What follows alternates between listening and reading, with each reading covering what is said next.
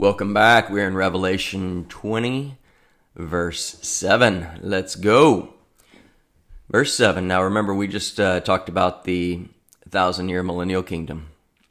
And here we're at the end of it. It says, verse 7 Now, when the thousand years have expired, Satan will be released from his prison and will go out to deceive the nations, which are in the four corners of the earth, Gog and Magog, to gather them together in battle, to battle, whose number is as the sand of the sea. They went up on the breadth of the earth and surrounded the camp of the saints in the beloved city, and fire came down from God out of heaven and devoured them. The devil who deceived them was cast into the lake of fire and brimstone, where the beast and the false prophet are, and they will be tormented day and night forever and ever. So here we go. So, verse 7. So, we talked about the millennial kingdom. It's a thousand year time period. There'll be resurrected believers who are reigning as kings and priests with Jesus.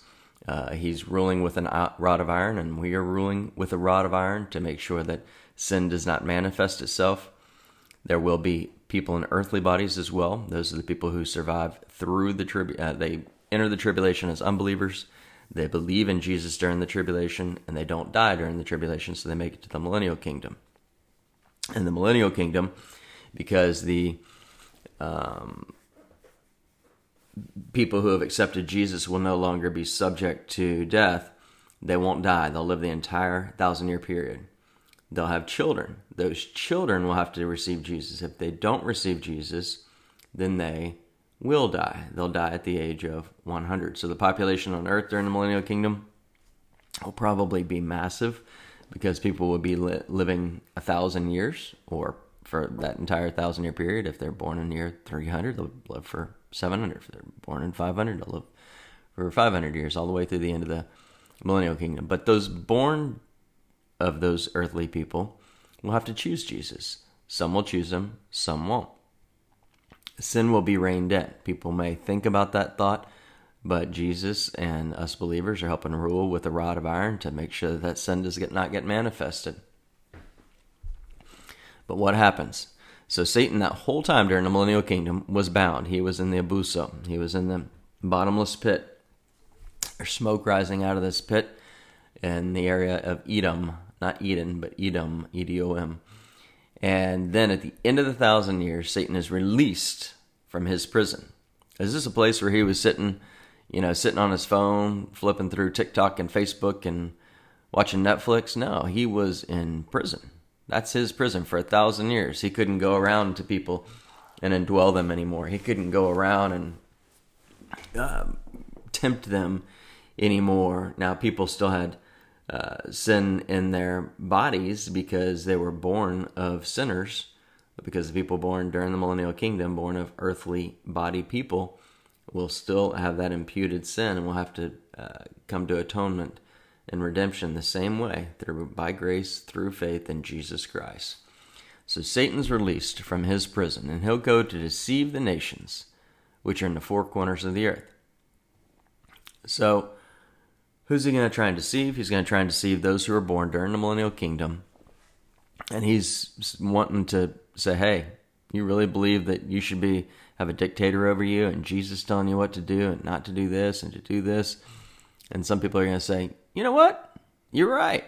So remember that um, the uh, believe that those who don't believe are going to die at age 100.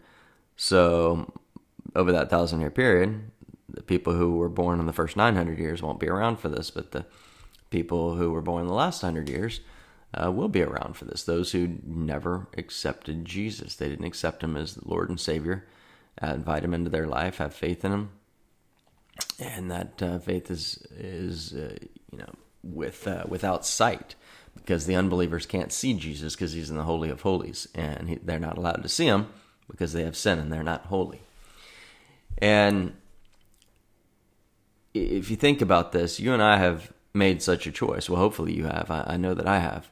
I have chosen to be chosen. We have, have selected to be elected. And God knows who's going to come to him. So he knows who's going to be in heaven with him. That doesn't mean he forces your hand or he makes you not believe. He gives you free will to choose. And he'll be able to explain it to us one day, right? How we both have free will and sovereign, and, he's sovereign, but it's true. Both are biblical. That we have the ability to decide. Uh, for by grace you have been saved through faith, through our faith. Uh, if you confess with your mouth that Jesus is the Lord and believe in your heart that God raised him from the dead, you will be saved. So if you confess with your mouth, that's a confession, and believe in your heart, so that's your belief. So we choose to be chosen. We select to be elected, and the same will be true as those of those born during the millennial kingdom.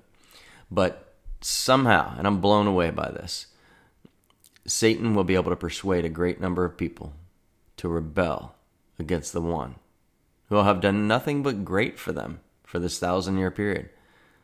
Jesus will have given them a perfect environment of peace and perfection, right? All the um, people today who say, oh, give peace a chance and world peace, that's great, right? That's great in theory. We know we're not going to have it as believers because we know we live in a lost and dying world. So our desire for peace is the same as theirs, but how we get there is different because we look through a biblical lens, a biblical worldview, and we know that peace is not going to happen until the thousand year period and then eternal period, eternal peace after the millennial kingdom.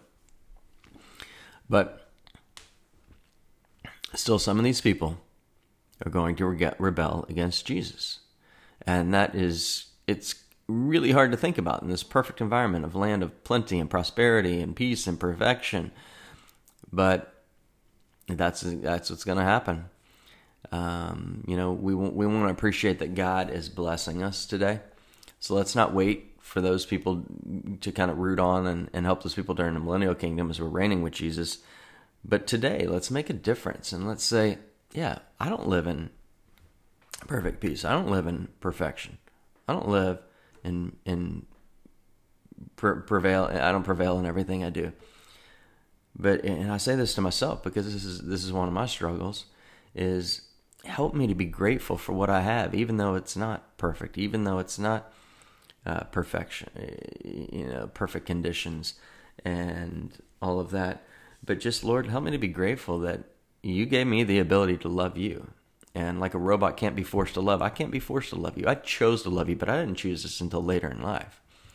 And I choose for my children, uh, a desire for my children to come to you sooner than I came to you. And I ask for those people who are on their deathbed or, you know, 80, 90, 100 years old and don't believe in you, that they would come to know you. But help me be grateful. And I encourage all of us, um, because you probably share this with me, just help us to be grateful uh, for what we have and for who you are, Jesus. So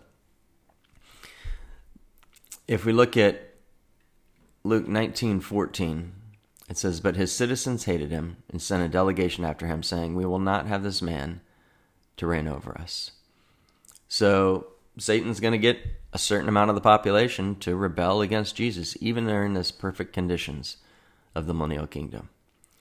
Why does God allow this to happen? Because God is love, and love requires a choice. You hear that? Love requires a choice. You can't be forced to love someone. Have you ever been forced to like or play or hang out with someone, a colleague, a friend, whatever, maybe even a, a, a marriage? You can't be forced to love someone. Now, you can fall in love with someone who you are kind of forced to get together with for whatever reason in business and uh, marriage and friendship, but you, it's your choice to love. And these people under Jesus have a choice to love him, but many will still choose to reject him. And that's just, it's baffling to me, but it's going to happen. It's going to be true because God tells us this. It says, Satan will be released from his prison will go out to deceive the nations. Who's he deceiving the nations? That's talking about the world, not just one little group, one little area. And it says, which are in the four corners of the earth.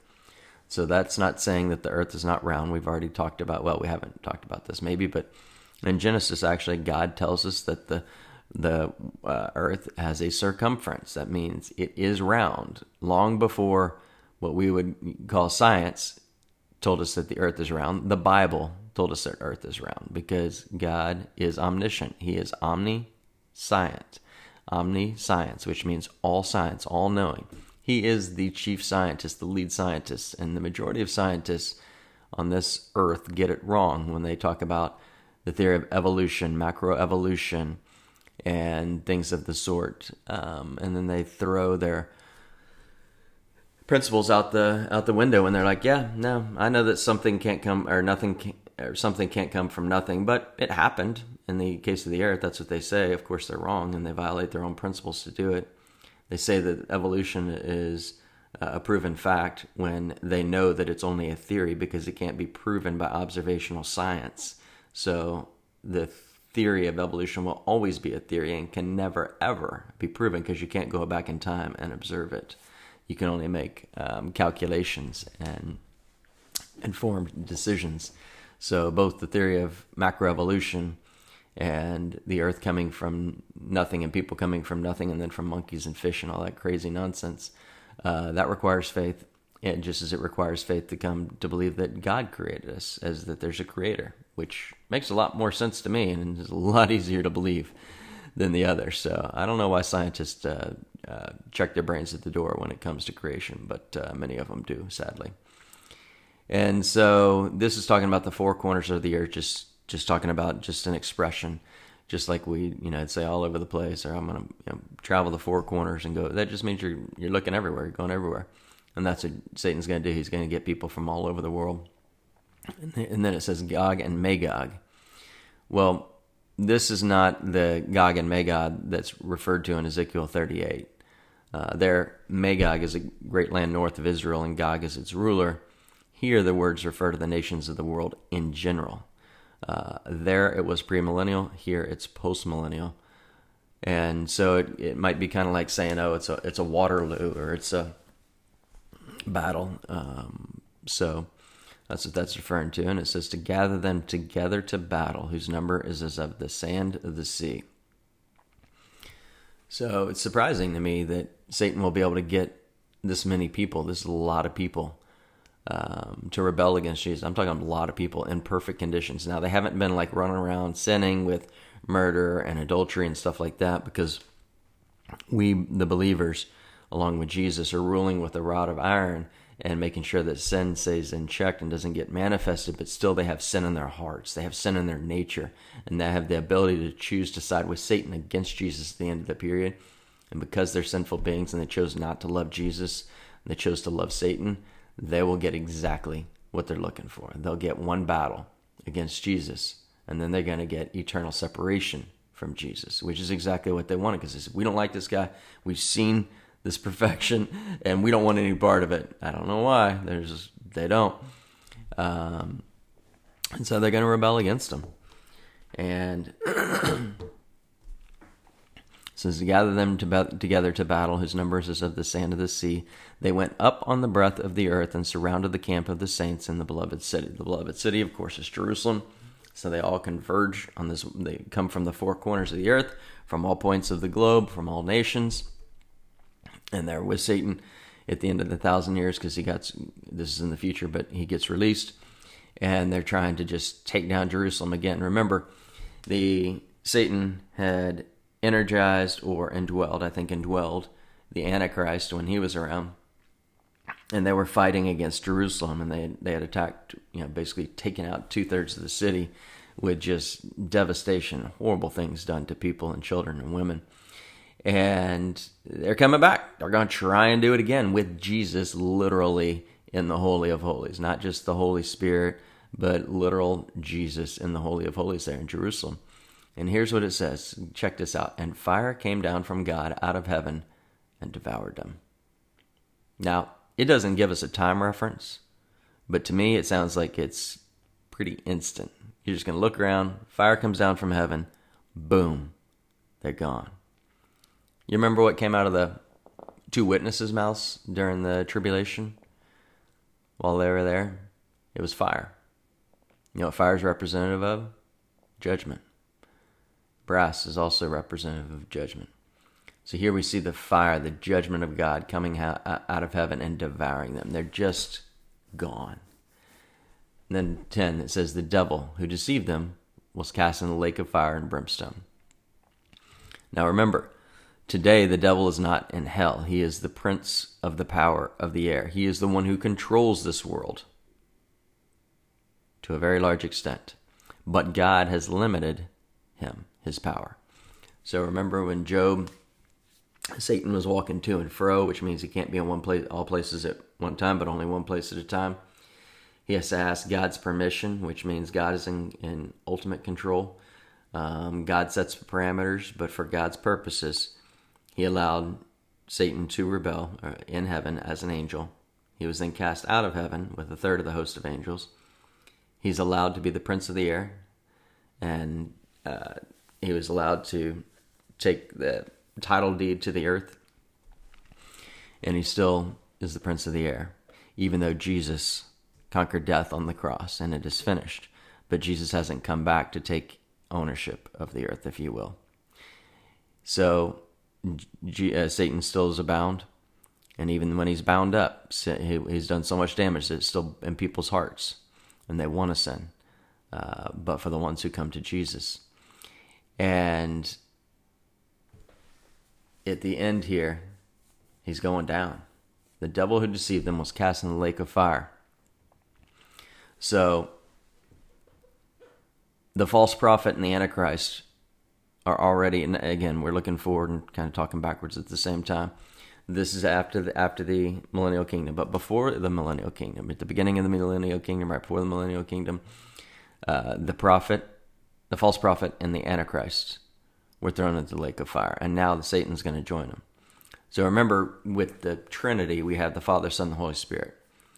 Satan tries to copycat that because he tries to copycat everything, and he's got the unholy trinity, the satanic trinity, and he uh, so he's the false prophet, the antichrist, and Satan. So you've got like Satan the Father, uh, the antichrist is is you know his counterfeit to Jesus, and then the false prophet is his counterfeit to the Holy Spirit. Well, the two of them are, have already been cast in the lake of fire. Now Satan is going to be thrown into the lake of fire to join them forever and ever. Prior to that, prior to the false prophet and the Antichrist being there, it was empty. The lake of fire was completely empty because, as I've kind of mentioned, let's call it hell number two, but hell number one is where people uh, are today who are unbelievers, reject Jesus, and die.